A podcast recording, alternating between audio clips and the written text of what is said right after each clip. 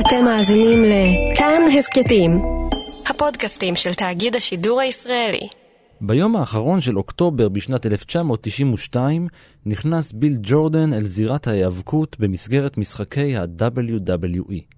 אני אומר משחקים כי ברור לכולנו היום שמדובר בהצגות מרהיבות וקשות לביצוע, בהן שני מתאבקים לכאורה מפרקים זה לזה את הצורה. בפועל הם לא נגעו אחד בשני. את זה אנחנו יודעים היום. אנחנו לא ממש ידענו את זה כילדים או בני נוער כששיגעון הקאץ' שטף את האזור שלנו. היינו רואים את תחרויות ההיאבקות הללו בשקיקה בערוץ המזרח התיכון, מה שנקרא אז חדד, מעריצים את משפחת האחים ון אריק ואת הנבלים שרצו להשמיד אותם, והיו הרבה נבלים כאלה. זה בדיוק העניין עם המשחקים האלה. תמיד יש טובים ויש רעים. נחזור לביל ג'ורדן. אז בשנת 92 הוא עמד בודד בפינת הזירה, כשלפתע נשמע הצליל הזה.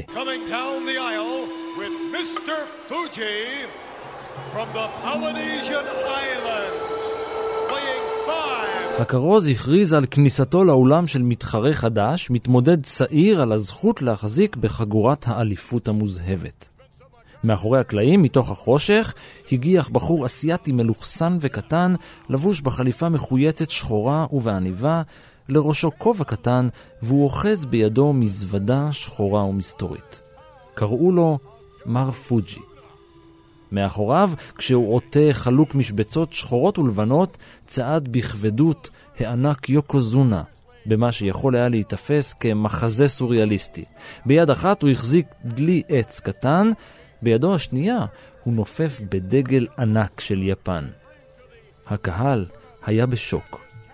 מפלצת סומו ענקית במשקל 230 קילוגרם.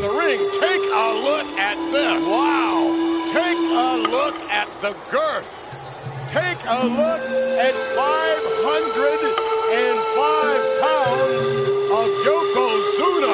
בתוך הזירה, מיסטר פוג'י סייע להר האדם לערוך טקס סומו מאולתר, יוקוזונה השיל את החלוק, פיזר אבקת טלק על ידיו, הרים רגל אחת והטיח אותה ברצפה, ואז את השנייה. והקרב יצא לדרך.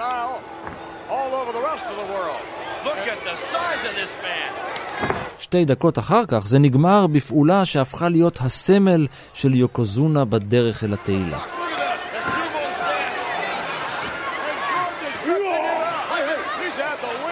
כשגבו אל הזירה, הוא טיפס על החבלים של הזירה, רגל אחרי רגל, עלה, צעק משהו לא ברור אל הקהל, וזינק לאחור. הוא נחת ישירות על חזהו של ביל ג'ורדן, ונשאר לשבת עליו כשהוא משלב את ידיו. סוף המערכה הגיע בצורת טקס סומו יפני מסורתי נוסף, במרכז הזירה.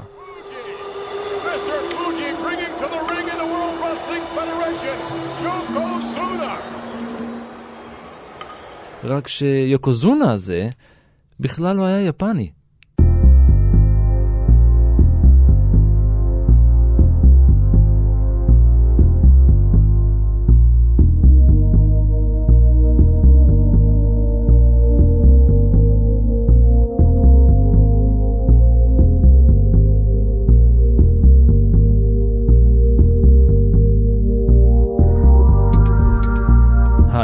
אני ערן מנהר ואתם על מנהר הזמן. מדי פרק אנחנו מספרים לכם על מקרה שקרה בעבר מזווית שכנראה עוד לא הכרתם. הפעם אנחנו יוצאים למסע בין יבשות, אוקיינוסים ותרבויות כדי לשמוע על איש אחד בשם רודני שנכנס אל היכל התהילה של הפדרציה העולמית להיאבקות.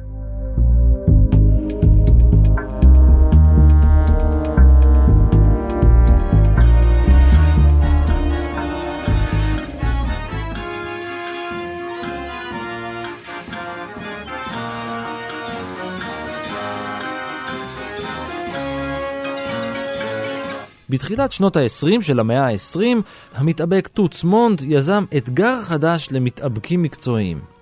הוא קרא לו Slam Bang Western Style Wrestling, היאבקות בסגנון Slam Bang מערבי. לקראת אמצע שנות ה-20 הוא כבר היה הדבר הכי חם בסצנת ההיאבקות בניו יורק.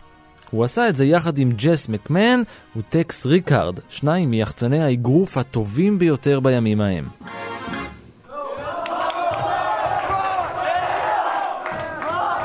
הכל דפק כמו שעון עד שנת 52, אז הם הקימו חברה וקראו לה תאגיד ההיאבקות קפיטול.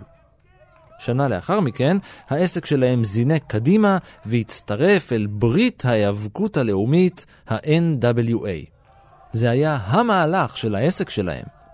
די מהר, הלקוחות שלהם, המתאבקים שהם ייצגו, מילאו למעלה מ-70% מכל הופעות ה-NWA. זה, זו תקופה מאוד שונה ממה שאנחנו מכירים היום. זהו אבירן טוניס, חובב היאבקות ומתאבק בעברו, ומנחה ההסכת טוטל סלאם. צ'ס מקמן בעצם הצליח בעיקר כי הוא היה מאוד מחובר במדיסון סקוויר גרדן. שזה היום נחשב המקה של התחום הזה.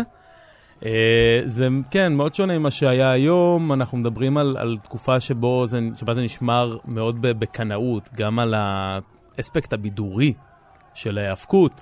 המהלכים היו הרבה יותר ריאליסטיים, הרבה יותר uh, סטייל אחיזות ודברים מהסוג הזה. הם הצליחו וההאבקות התפתחה בצורה מטורפת בכל ה-NWA. המאבקים עצמם היו יותר בתוך הפוליטיקות הפנימיות של, ה, של חדרי הלבשה, בין אם זה עם הפרומוטרים ובין המתאבקים שלהם, מתאבקים שהיו בטריטוריות אחרות וקיבלו דברים אחרים, אבל העסק נשמר בקנאות מאוד uh, רצינית באותה תקופה.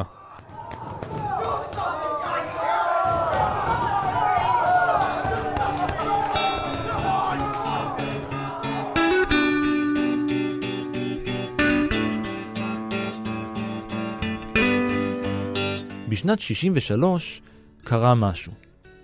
מקמן ומונט התווכחו עם ה-NWA בנוגע לבאדי רוג'רס המתאבק שנודע בכינוי ילד הטבע, אבל בכלל נולד כהרמן גוסטב רוד ג'וניור. באדי רוג'רס בגדול אה, היה אחד המתאבקים היותר מוכרים באותה תקופה, אה, הוא התאבק ב-NWA, כשמקמן היה אה, חלק מה-NWA, והוא בחר בעצם בבאדי רוג'רס להיות האלוף הראשון שלו. לרוע מזלם, אה, באדי רוג'רס החזיק באליפות תקופה נורא קצרה, בסביבות השלושה שבועות, אה, היה לו איזה, איזושהי פציעה שמנע ממנו להמשיך ולהחזיק ו- וממש גם להתאבק בצורה רצינית. באדי רוג'רס, כאילו שנקרא ילד הטבע, עם הזמן, מי שהפך להיות יותר מזוהה עם, ה- אה, עם השם הזה, הוא בעצם ריק פלייר, שלקח את השם הזה ונתן לו איזושהי... משמעות, והיום כאילו אם תשאל אנשים בין ריק פלייר לבין באדי רוג'רס מי זה Nature Boy, אז רוב אוהדי ההאבקות ההארדקור גם יגידו לך שזה פלייר, אבל יש את באדי רוג'רס. הוויכוח בין מונט ומקמן ובין ברית ההיאבקות הלאומית היה בנוגע לאליפות במשקל כבד ולהשתתפות של רוג'רס בטורניר. וזה היה ויכוח ממש חריף, כי השניים פרשו מהארגון והקימו ארגון משלהם. הרבה יותר מעוד איזה ארגון לאומי או כלל ארצי. הם קראו לו פדרציית ההיאבקות הכלל עולמית, World Wide Wrestling Federation. WWWF, בקיצור.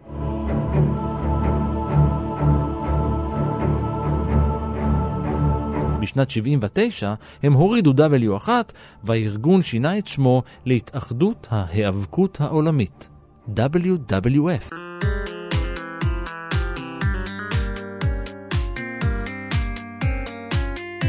אבל עד שה-WWF הפך למה שאתם זוכרים מהטלוויזיה של לבנון או למה ששודר בימיו הראשונים של ערוץ הספורט, עבר עוד קצת זמן ולא מעט גלגולים. בשנות ה-80, בנו של מקמן רכש את החברה מאבא שלו והחליט שהוא רוצה להפוך את האימפריה של המשפחה, ה-WWF, למופע היאבקות מספר אחת במדינה. ואז בעולם כולו. אם הם נקראים פדרציית ההיאבקות העולמית, הם צריכים להיות בינלאומיים. כדי להשיג את המטרה הזאת, הוא היה צריך להתרחב. ומה שמקמן הבן עשה, זה לשנות את תעשיית ההיאבקות לנצח.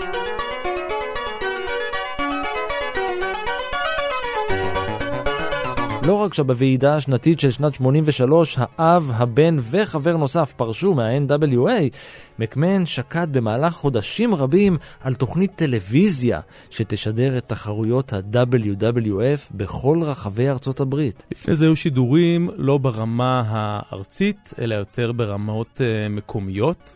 המון מתאבקים מדברים על זה שהם היו רואים בשבת בבוקר את הארגון המקומי שלהם אה, בטלוויזיה, ו- ומשם הם נכנסו לכל, ה- לכל העניין הזה. וינס מקמן, הבן, הייתה לו הבטחה, כשאבא שלו עוד היה בחיים, הוא הבטיח לאבא שלו שהוא לא יתחרה ברמה הלאומית והבינלאומית כנגד האנשים ב-NWO והטריטוריות האחרות. לשמחתנו אפשר להגיד, הוא הפר את ההבטחה הזאת קצת אחרי שאבא שלו אה, נפטר, במה שמכונה בעצם אה, יום שבת השחור בעולם ההאבקות בארצות הברית. זמן שבעצם וינס מקמן מתחיל לקנות מכל טריטוריה את המתאבקים המוצלחים שלה. המהלך הזה של תוכנית טלוויזיה בסינדיקציה זעזע את עולם יחצני המתאבקים. מהלך כזה לא נראה כמותו, והוא פשוט שינה את הצורה והדרך בה הענף הזה עבד במשך 40 שנה. טריטוריות, כשמם הם, זה, אנחנו מדברים על אזורים כמו ממפיס, כמו uh, טקסס, כמו ניו יורק, אטלנטה הייתה טריטוריה נורא חזקה. אה, ולכל טריטוריה בעצם גם היה את הסגנון שלה, את, ה, את המתאבקים שלה, את הסטייל שלה, את, ה, את ה vibe שלה. והטריטוריות בעצם עבדו סוג של בשיתוף פעולה. ל-NWA היה אלוף אחד שהיה נע תמיד בין כל הטריטוריות. ביניהם היה באמת אה, את, ה, את המתאבקים שלהם, של הטריטוריה, והמתאבקים האלו ברגע שהם קיבלו שם ורצו אותם גם במקומות אחרים, הם הלכו לעשות הופעות במקומות אחרים. היה הרבה ערבוב בין הטריטוריות, אבל הטריטוריה הספציפית של מקמן שהייתה בניו יורק, נתנה איזשהו משהו טיפה מעבר למתאבקים, בין אם זה מדיסון סקוויר גרדן, שהיה מאוד, uh, מאוד חשוב באותה תקופה. רוב ההופעות הגדולות כמעט כולן היו שם. בגדול זה נורא הוריד את הטריטוריות. Uh, WWF באותה תקופה קיבלו חשיפה ענקית. אבל מקמן וה-WWF לא הסתפקו בזה. זוכרים שהמטרה שלהם הייתה להשתלט על העולם, נכון? אז בתוכנית שלהם הם מכרו פרסומות והכניסו כסף. והם סגרו עסקאות פרסום ויחסי ציבור והכניסו עוד כסף. הם מכרו קלטות וידאו והכניסו עוד כסף.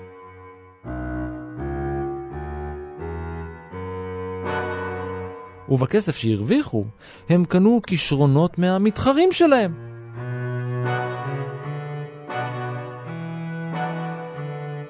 אחד מהם נרכש מהתאחדות ההיאבקות האמריקאית, בחור צהוב שיער בשם הלק הוגן. Oh.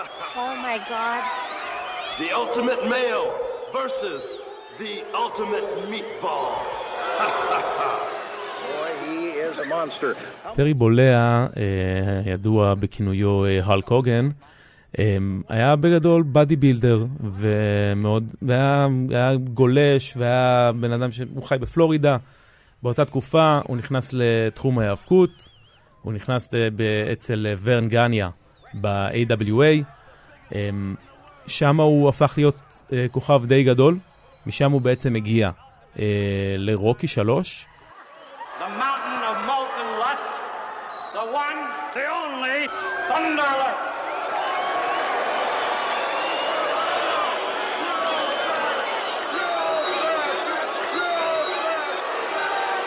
ורן גניה, שראה את הפופולריות שלו, לא הצליח לנצל את זה. הוא רצה טיפה לשים את זה בצד. ובעצם הוגן הגיע יחד דרך וינס מקמן ל-WWF, היה שם איזו תקופה קצרה, כל העניין של uh, רוקי 3 באמת באותו זמן התפוצץ, ואולקמניה התחילה בלהיוולד לאט לאט. עוד ועוד שמות הצטרפו לארגון הענק של מקמן, ועכשיו יצאו כולם לסיבוב הופעות ברחבי אמריקה. סיבוב הופעות שעלה הרבה מאוד כסף וכמעט רושש את ה-WWF. הארגון כולו עמד בסכנה קיומית. עד שמקמן, גאון השיווק, עלה על רעיון חדש, רסלמניה.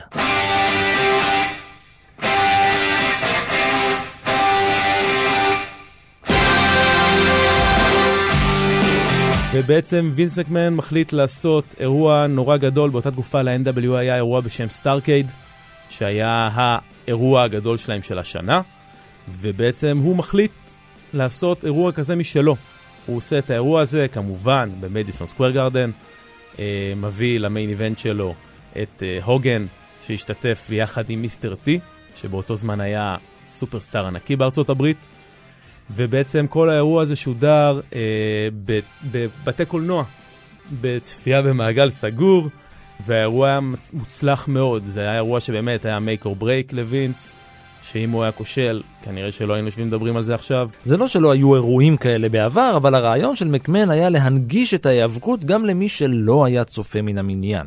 לכן הוא הזמין celebrities לתחרויות ודאג שהטלוויזיה תסקר את זה. ה celebrities של אז היו אנשים כמו מוחמד עלי, שועל זירות לא קטן, מיסטר טי, כוכב צוות לעניין, וגם זמרים. והטלוויזיה שנבחרה לסקר את האירוע הייתה התחנה הפופולרית ביותר באותן השנים, MTV. סינדי לופר חלק נורא חזק בקליפ של ה Girls אה, Just wanna have fun, השתתף קפטן לו אלבנו, שהיה חלק נורא גדול בעולם ההיאבקות, היה manager ב-WWF,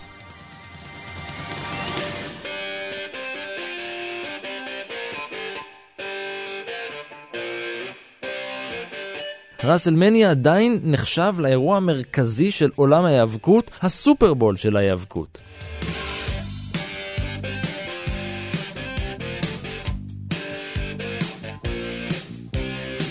כשהלק הוגן הוא הצ'מפיון פרזנטור של כל העסק הזה, המיזם מתרחב עוד ועוד. ההצלחה הייתה בלתי ניתנת לעצירה. בשנת 85 הגיעו קרבות ההיאבקות המשוחקים האלה אל רשת NBC בשידור מחוף לחוף בפעם הראשונה מאז שנות ה-50. שנתיים אחר כך התקיים אירוע הראסלמניה השלישי, אליו הגיעו 93,173 צופים. השיא הזה לא נשבר במשך 29 שנים עד רסלמניה 32. על פי ה-WWF, זה, זה, זה הכמות, הדיבור עצמו הוא על טיפה פחות מזה, אבל uh, הם מפרסמים תמיד מספרים והם מקצינים אותם. אחרי שנה, בשנת 1988, נערך קרב בין הארק הוגן ואנדרי הענק, 33 מיליון איש צפו בו. קרב ההיאבקות הנצפה ביותר בהיסטוריה של צפון אמריקה.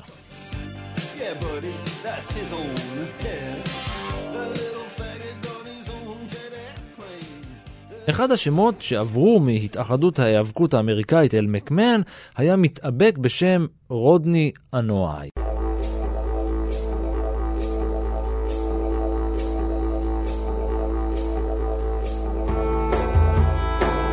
רודני נולד ב-2 באוקטובר 1966 בסן פרנסיסקו, קליפורניה, למשפחה שהגיעה מסמואה האמריקאית, אבל השורשים שלה נטועים הרחק בפולינזיה. פולינזיה זה קבוצת איים שבתוכה יש את, אה, את סמואה, אה, אמריקן סמואה, משם הם הגיעו. זה באזור ניו זילנד, אפשר להגיד. זה קרוב באזור הזה, איפה שנמצאים איי קוק, איפה שנמצאת מיקרונזיה למשל, אה, ומשם בעצם המקור של המשפחה מגיע. רודני צמח וגדל במשפחה שכל כולה הייתה מתאבקים, משפחת אנואי. אולי יצא לכם לשמוע על חלק מהם. תיאודור אפו אנואי? אומאגה? האחים אפה וסיקה? לא שמעתם עליהם? על רודני בטוח שמעתם. אבל אתם מכירים את דוויין ג'ונסון, נכון? דוויין ג'ונסון אין לו קשר אה, דם אה, למשפחת אנואי, אבל מה שיש לו בעצם אה, זה מה שנקרא בסמואה, זה קשר אחים. סבא של אה, דוויין ג'ונסון, דה רוק, אה, הוא High Chief פיטר מייביה, הוא היה מתאבק ב-WWF. והוא בעצם היה במין קשר אחים, קשר דם אה, עם הסבא של אה, רודני. זה בעצם האבא המיתולוגי, אני, אני תמיד אטעה בשם שלו, אז אני, אני לא, לא נזכיר אותו, אבל אה, הוא הסבא המיתולוגי של משפחת אנואי, ממנו בעצם יצאו כל השושלת הזו, יצאה כל השושלת הזו, ובעצם הקשר דם הזה הכניס את משפחת מאביה למשפחת אנואי. הם היו חלק מהמשפחה לכל דבר, עד היום הם, הם מתייחסים אחד לשני כחלק מהמשפחה, הם, הם דודנים, הם בני דודים כולם, אין באמת איזו הפרדה מסוימת. דה רוק הגיע מהמשפחה הזאת, High Chief פיטר מאביה, אה, הבת שלו, התחתנה עם uh, מתאבק אמריקאי בשם רוקי ג'ונסון, uh, שהיה גם המתאבק השחור הראשון שהחזיק אליפות ב-WWF באותה תקופה, ולהם נולד uh, בן שקראו לו דוויין. מגיל צעיר רודני הקטן אומן להיות מתאבק. הדודים שלו, אפה וסיקה, לקחו את האימונים שלו עליהם. וכמו כל אחד מבני המשפחה, גם הוא היה צריך שם להתהדר בו בזירה. כיוון שכבר היה גדול מספיק, גם פיזית וגם בגיל, הוא יצא להתאבק ביפן והתקשט בשם קוקינה הגדול. The Great קוקינה. לדעתי קוקינה זה אפילו לא יפנית, זה מהשפות הסמויות. זהו ניר אלון, עוזר האוצרת במוזיאון טיקוטין לאומנות יפנית בחיפה. כי קוקינה יכול להיות אלף ואחד דברים ביפנית. אה, אני יכול לחשוב על אלף ואחד דברים בפירוק של המילים. מאוד מאוד רנדומלי, זה כאילו קומקום עם עוד משהו. בתור צופה אני הייתי אז בבית ספר אה, יסודי, קצת חטיבת ביניים. אני באמת באמת באמת לא מקנא בהורים שלי, של חברים שלי באותה תקופה, פשוט היינו דופקים מכות אחד לשני כל ה... כל הפסקה, בכל הזדמנות, כולל קפיצה מהשולחנות, כולל חבר שפעם אחת עף דרך החלון, כי זה חלק בלתי נפרד הרי מהשואו. כל פעם שמתווכחים איתי, אתה יודע, ב... כיום זה יותר לכיוון של משחקי מחשב שמובילים לאלימות, פשוט לא נעים להגיד, כן, כן, ואני מצטער, זה כיף. סליחה, אבל היה לי כיף. קוקינה הגדול יצא אל מקסיקו, שם עבר השתלמות בהיאבקות, שם הוא שכלל גם את יכולותיו וצבר ניסיון שיעזור לו לעלות בסולם הכוכבות. במקסיקו היאבקות היא כמו דת. Uh, המתאבקים שם נחשבים לחצי אלים. יש מתאבקים שהם חיים כולם שם עם המסכות. יש מתאבקים שנגברים עם, ה, עם המסכות שלהם, מופיעים בטלוויזיה עם המסכות שלהם. ההיאבקות שם במקסיקו היא שונה מאוד ממה שאנחנו מכירים מהעולם האמריקאי. המון מתאבקים שהם יחסית קטנים, אה, עושים דברים המון המון המון, עם המון אקרובטיקה, וזה ממש שואו נורא נורא גדול, לעומת יפן למשל, שביפן זה ממש לוקחים את זה כספורט. ביפן ההיאבקות היא נורא עם משמעת, ו... והמכות הן נורא חזקות, והעבודה היא נורא אינטנסיבית. אה, במקסיקו זה היה תקופה אחרת, היא מאוד עזרה לרודני, אבל הזמן הרציני, ובאמת שהוא, שהוא לקח על עצמו ו... והשתפר כמתאבק היה ביפן. לקראת סוף שנות ה-80 הצטרף להתאחדות ההיאבקות האמריקאית ופרץ אל השוק בארצות הברית. הוא נקרא עכשיו קוקינה מקסימוס. ועל פי הסיפור שתפרו לו, הוא שבר את הרגל של גרג גניה, אחד המתאבקים המיתולוגיים, וגמר לו את הקריירה. אנחנו מדברים פה על, על עסק שהוא ספורט בידורי בסופו של דבר.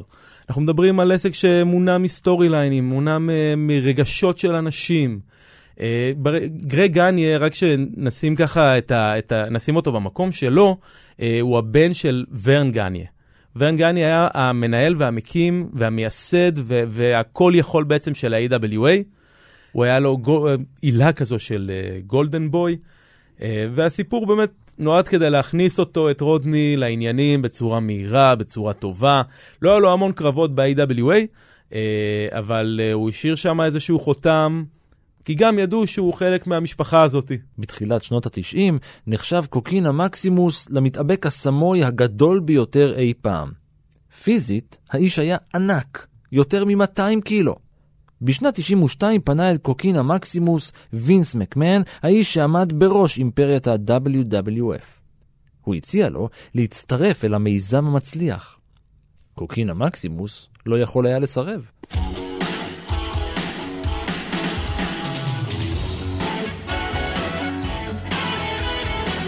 ב-17 באוגוסט 1992 הודיע הפרשן גורילה מונסון שממש בקרוב יצטרף אל החבר'ה בזירה עוד סמוי ענק.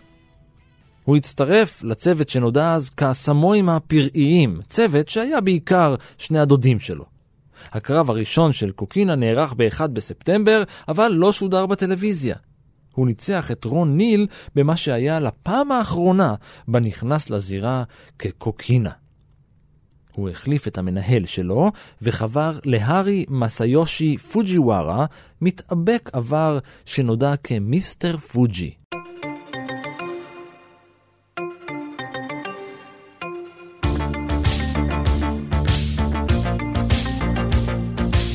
מיסטר פוג'י, כן, יש לו קריירה משלו, הוא נולד בהוואי, הוא התאבק אה, הרבה שנים בגימיק היפני, הוא ניהל כמה מה, באמת, מהצמדים והמתאבקים היותר גדולים בהיסטוריה, בין אם זה דמלישן, שהיו צמד ענקי בשנות ה-80, החזיקו בשיא אה, הימים בהחזקת אה, האליפויות, היה לו לפוג'י איזשהו מקל, איתו היה גם הולך וגם קצת עוזר לחבר'ה שלו. הוא היה זורק מלח, היה לו, היה לו שם נורא גדול כ, כמנג'ר uh, היל. היל זה, זה בשפה הזו של הרעים, ו babyface זה מהטובים. אה, הוא נחשב באמת שנים אה, כ manager heel. אה, כמו שכתוב בספר, הוא עשה המון המון עבודה בשביל ה-WWF, באמת, הקשר בינו לבין וינס תמיד היה אה, קרוב, ותמיד באמת היה חזק וחם.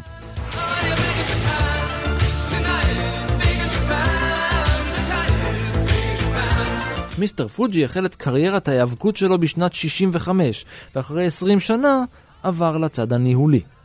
הוא היה אסיאתי במראה, בכל זאת לאיש היו שורשים יפנים והוואיים, אבל כמו קוקינה רודני, גם הוא היה אמריקאי לחלוטין.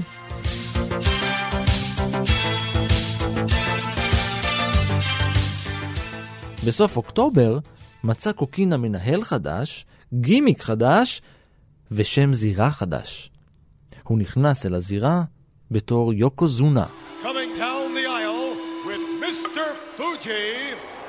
From the Polynesian Islands, weighing 505 pounds, Yokozuna! התרגום המילולי ביותר של המילה יוקוזונה זה החבל העבה. בדת של השינטו, שהרבה מהאלמנטים שלה מגיעים לסומו, אה, יש את החבל שבעצם שומר על העולם של הרוחות מתוך עולם החיים. אנחנו, שלא נזהם את עולם הרוחות, בעצם מופרדים ממנו בחבל בכניסה למקדש שנקרא שימ... שימנאווה, חבל ששומר. אה, יוקוזונה, פשוט חבל עבה. אלוף האלופים של התחרויות של ההתאבקות, למעשה, כמו שיש בחגורת האליפות, אה, חגורת האליפות במערב של האגרוף, גם להם יש חגורה שנראית כמו החבל במקדש עם הגזרי נייר שמסמלים את מקדשי השינטו, ופשוט מכנים את זה החבל העבה, החבל הגדול מכולם. כמו להגיד, הגדול ביותר, בעצם לתאר את האדם שהוא החזק ביותר, הגדול ביותר, הנשגב ביותר. אל הזירה עלה רודני יוקוזונה כשהוא מתהדר בטייטל שמעולם לא השיג, ומבצע את קפיצת הבנזאי. הוא היה צורח בנזאי, ולא היה לזה כל כך מקום ביפן המערבית, הרבה התייחסו לזה כאל אה, קוריוז, כאל משהו קצת מגוחך, הרבה פעמים הוא ננזף על ידי השופט, לא בגלל הבנזאי, אלא בגלל התואר שהוא רכש לעצמו, שלא בצדק כביכול במרכאות. בעצם סומו, התרגום המילולי, אה, היאבקות הדדית, היאבקות אחד כלפי השני, פחות בקטע של אה, דו-קרב, אלא יותר בקטע של משהו שמתבצע ביחד, משהו הדדי. זה ספורט שנולד בעצם בסוף המאה ה-16 אה, על ידי, כנראה בידי אציל בשם אודה נובונגה. אה, בסוף המאה ה-16 הוא כמעט מצליח לאחד תחתיו את יפן. ממש לפני שהוא מכריז על עצמו כשוגון, הוא נרצח על ידי הסגן שלו, אה, והמדינה שוקעת למלחמת אזרחים. עוד לפני המלחמות, עוד לפני הקרבות, הוא הגיע למסקנה שצריך איכשהו לבדר את החיילים, והוא היה מארגן תחרויות של היאבקות בין החיילים. כדי שלא יפגעו אחד בשני, כי הוא עדיין צריך אותם לקרב, הוא פשוט עשה מערכת חוקים שקובעת אה, לא להיכנס לזירה עם נשק, לא להיכנס לזירה בכוונה לפגוע, לא להיכנס לזירה בכוונה להרוג. אגרוף, בעיטה, דברים כאלה הם לא חוקיים בכלל בתחרויות שלו, ולימים גם בסומו עצמו.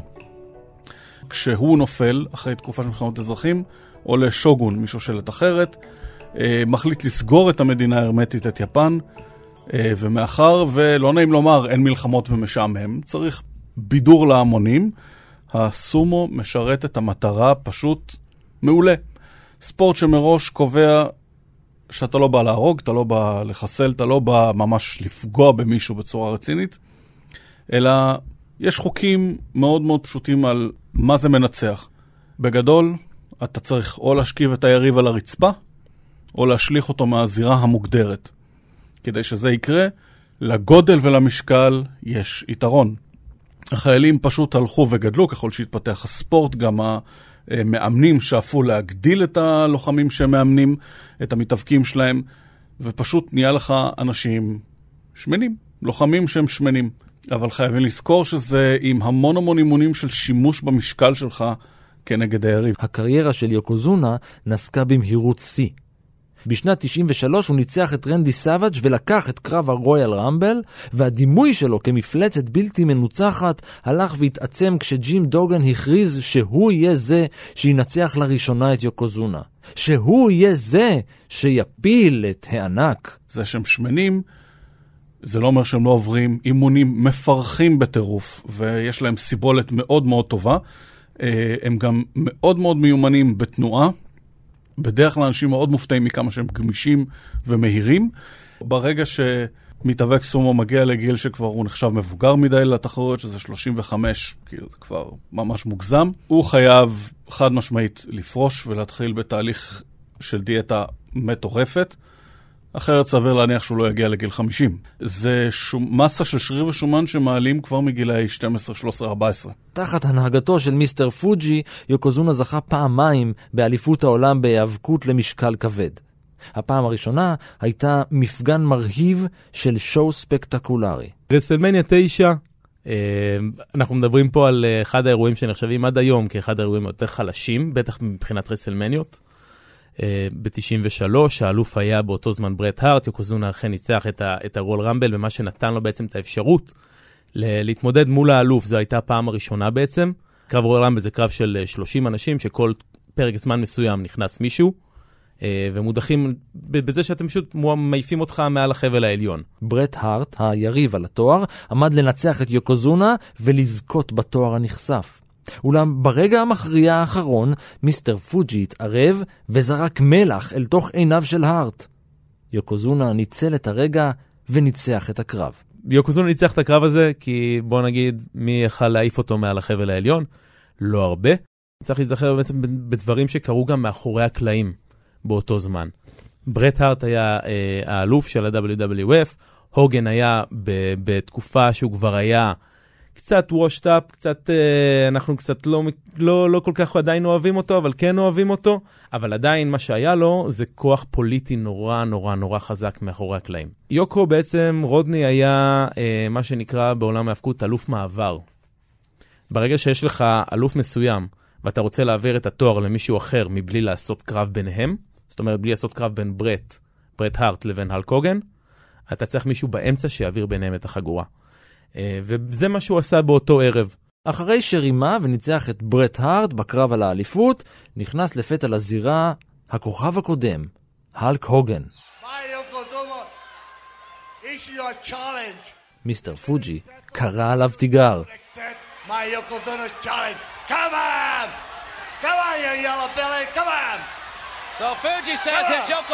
והקרב ניצת מחדש.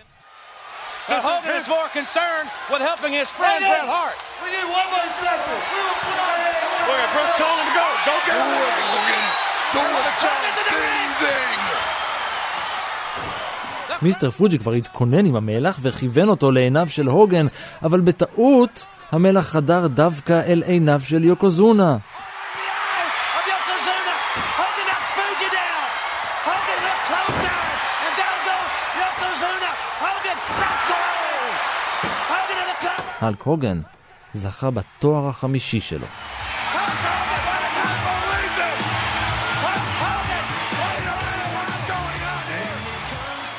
בגלל המערכת חוקים היחסית פשוטה של הסומו, יותר קשה לרמות. עדיין יש קצת רמויות, כמו בכל ספורט אחר בעולם, יש גם את הילדים הרעים של הענף. יש דרגות לאליפויות, אז פחות בדרגה העליונה ביותר, שהיא ממש על האליפות הארצית, והכל שם פחות מתעסקים בזה, אבל יש לך כל מיני כאלה שפתאום אה, עושים שטויות, תופסים אותם שותים, מכים מישהו מהסגל של היריב, יש תככים, יש רכילויות, יש, כמו בכל ספורט בעולם, יש בלאגנים. בהרבה מקרים המעריצים של הסומו הם מעריצים יחסית, הצופים של הסומו הם, נקרא לזה קהל יחסית במרכאות קטן ואיכותי. לא נעים לומר, הענף הזה שהיה פעם מספר אחד ביפן, וכשאני אומר פעם זה היה עד לפני 150 שנה ככה. לא כל כך נעים לומר, הוא פינה את המקום שלו להרבה הרבה הרבה מאוד ענפי ספורט אחרים, כולם מערביים, כאשר ענף הספורט האהוב ביותר על היפנים כיום זה בייסבול. אחר כך יש לנו את הכדורגל, יש לנו את הגולף, שלמרות שכמעט אף אחד ביפן לא באמת משחק גולף, כולם איכשהו משחקים גולף. ואז אחר כך, בסוף, אחרי תחרויות אגרוף מערביות, יש את הסומו. אבל בזה לא תם המאבק בין יוקוזונה והלק הוגן. הזכייה השנייה של יוקוזונה בטייטל לוותה באירוע שהפך למיתולוגי. צלם שהיה שתול בקהל לחץ על כפתור המצלמה שלו וירה להבת אש ישירות אל פניו של הוגן. And the photographer, they gotta get that photographer down. He shouldn't be up on the apron. That's a dangerous place to be. Well, these pictures I saw. Oh my God! What was that? This camera exploded. What the- Right in Hogan's face. יוקוזונה הפיל אותו אל הקרקע, זינק עליו ולקח את התואר בחזרה. Yokozuna, the leg hook. Two. Yokozuna. We got a new champion. We got a new champion. What the hell happened? Obviously, his camera exploded. פה ספציפית זה היה האירוע האחרון שלו ב-WWF באותה תקופה. אה, הוא הלך לצלם אה, איזושהי אה, סדרה. בזמן הסדרה פונה אליו מישהו בשם אריק בישוף, שהיה אחד המנהלים של WCW, ארגון אחר שהיה באותה תקופה באטלנטה. מציע לו חוזה עתק מהכסף של טד טרנר. והוגן לוקח את הדבר הזה, לוקח את החוזה ומחליט שהוא עוזב. אחרי תשע שנים, ההלקמניה נגמרה. His side because I don't know. It's obvious to me that the bright lights of the World Wrestling Federation once again are too much for the Hulkster. יוקוזונה המשיך לגדול.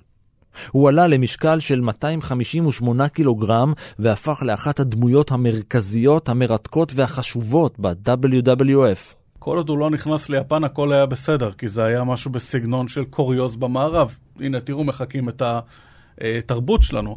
גם חשוב לזכור שמתי בכלל כל ה-WWF היה בשיאו, בתחילת שנות ה-90.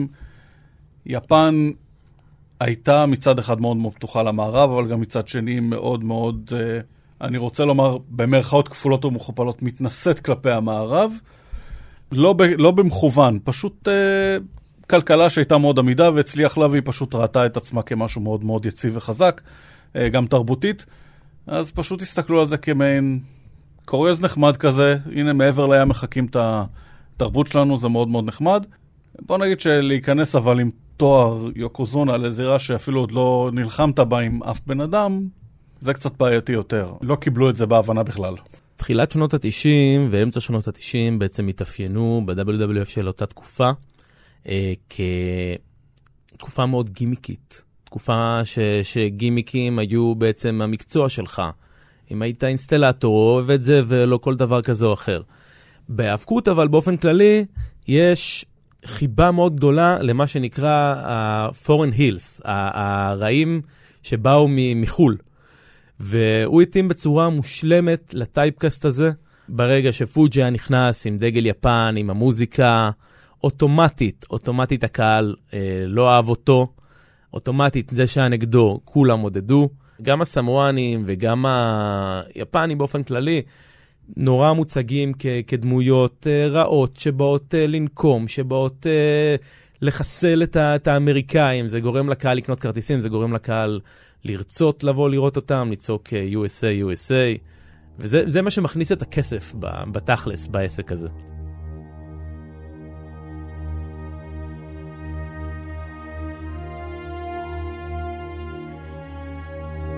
בשנת 1994 איבד יוקוזונה את התואר ואת חגורת האליפות, ומעמדו בתעשייה החל להתערער. בחודש מאי הוזמן יוקוזונה להתעמת מול המתאבק שנודע בכינוי רעידת אדמה בקרב סומו של ממש. ברור לכם שזה לא היה קרב סומו בכלל, אבל בשביל ההצגה והסיפור זה היה. ב-16 במאי 94 נוצח יוקוזונה בקרב המוזר הזה.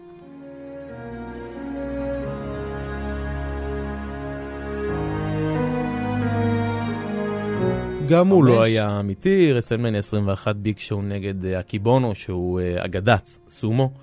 אה, זה היה חלק מכל השטיק של רסלמניה, של להכניס אנשים ממקומות אחרים, של לעשות איזה משהו שונה, איזה משהו ענקי ברמת הבידור.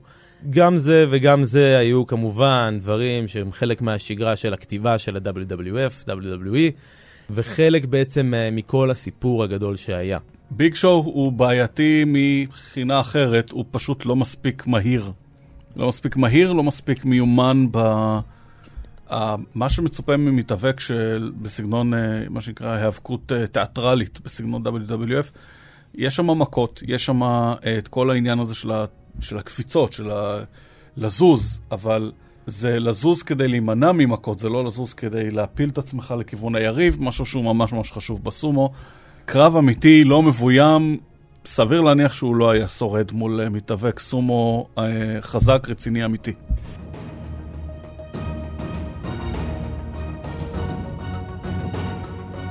בסוף 94 יצא יוקוזונה להפסקה. הוא יצא לעבוד קצת על המשקל שלו. לא, לא דיאטה, הוא הלך להעלות עוד קצת במשקל.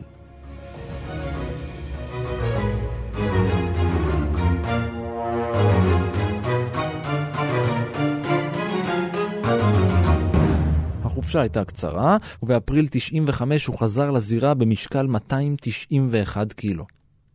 והוא המשיך לעלות. עד שנת 96 הוא שקל 300 קילו, אבל עם העלייה במשקל באה ירידה בהצלחה בקריירה. לכן הוא היה חייב לעשות מעשה. אז הוא עשה. הוא עבר לצד של הטובים.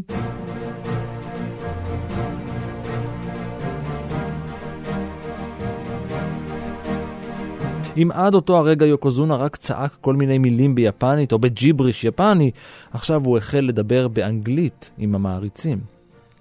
מיסטר פוג'י החל לנופף בדגל אמריקאי.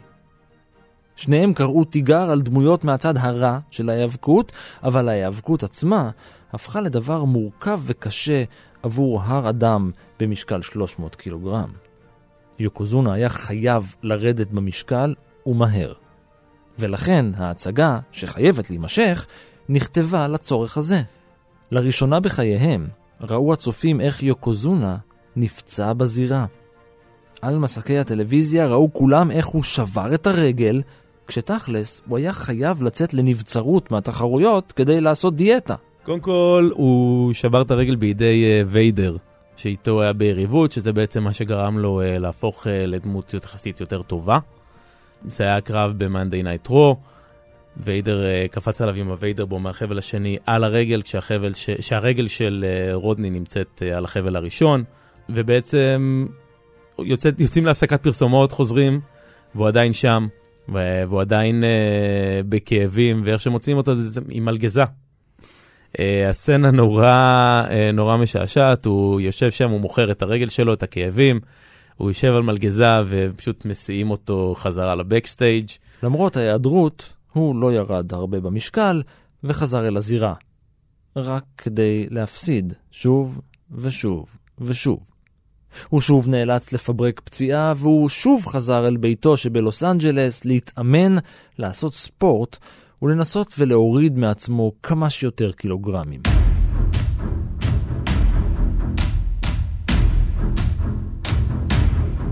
הוא אמנם ירד 45 קילו, אבל המנהלים ב-WWF עדיין לא היו מרוצים. מצבו הפיזי הבריאותי לא אפשר לו להיכנס שוב לזירה, לפחות לא בכל המדינות בארצות הברית. ולכן כשהקריירה המקצועית שלו ב-WWF נגמרה, הוא יצא לחפש את עצמו במיזמים פרטיים אחרים. עד שנת 99 הוא לא רק החזיר לעצמו את אותם 45 קילוגרמים, הוא הוסיף להם עוד 45 חדשים. לקראת סוף המילניום הוא שקל 345 קילוגרם. הוא ללא ספק נתן הגדרה חדשה למונח מתאבק במשקל כבד. רודני מאחורי הקלעים נחשב לאחד האנשים היותר נחמדים בעסק. מתאבקים אהבו אותו, מתאבקים אהבו לעבוד נגדו. הוא היה איש משפחה, משפחת הנואי באמת הייתה משפחה נורא חזקה ונורא אה, מכובדת. שעד היום אה, מביאה בעצם אה, מתאפקים ל-WWE. בשביל בשביל המשפחה שלו ספציפית, הוא היה דוד רודני. הוא היה דוד רודני שעשה איתם uh, על האש שבוע לפני, ועכשיו uh, מספרים שהם רואים אותו בטלוויזיה כיפני. ניסו להבין בעצם uh, מה קרה ולאן זה, ולאן זה הלך. הקרבות האחרונים שלו נגמרו בהפסד. גם הקרב על בריאותו.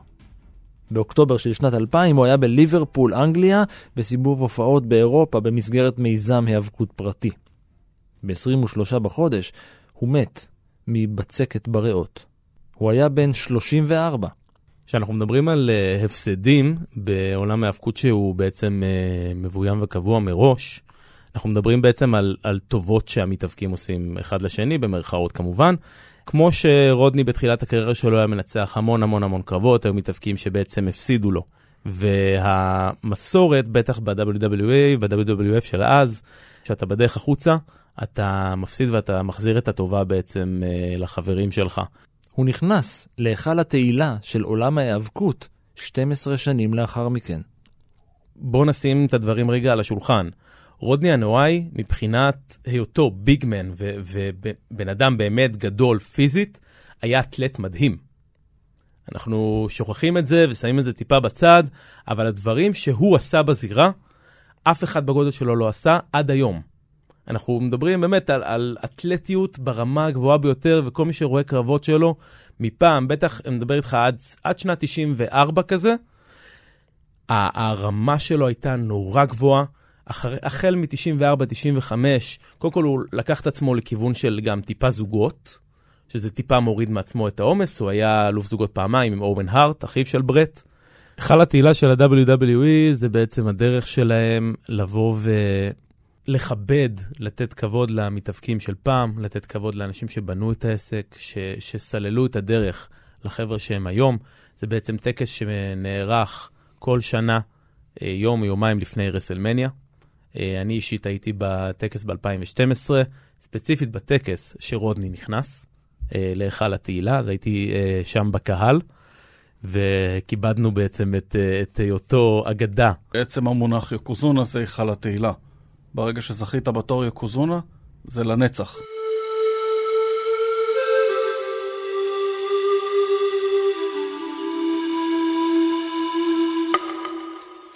בשנת 2002 הודיעה הפדרציה העולמית להיאבקות, ה-WWF, כי היא משנה את שמה לשם שיהיה קצת יותר הולם את מה שהיא עושה. כי בוא נודה על האמת, היאבקות אמיתית אין שם. מאז ועד היום, הארגון הזה מוכר כ-WWE, World Wrestling Entertainment, היאבקות בידורית עולמית.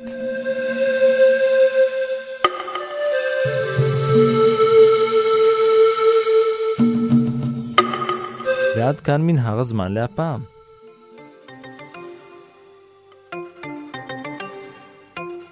תודה לאבירן טוניס ולניר אלון. תודה גם לאור מנהר שרותק אל הזירה והיה על ההפקה, ולניר גורלי שזרק מלח באולפן והיה על העריכה.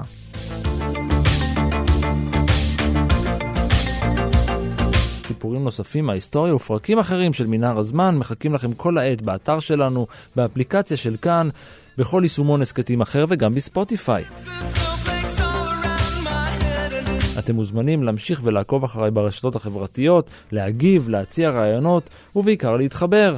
חפשו מנהר הזמן ברשת. אני ערן מנהר, נשוב וניפגש בפרק הבא.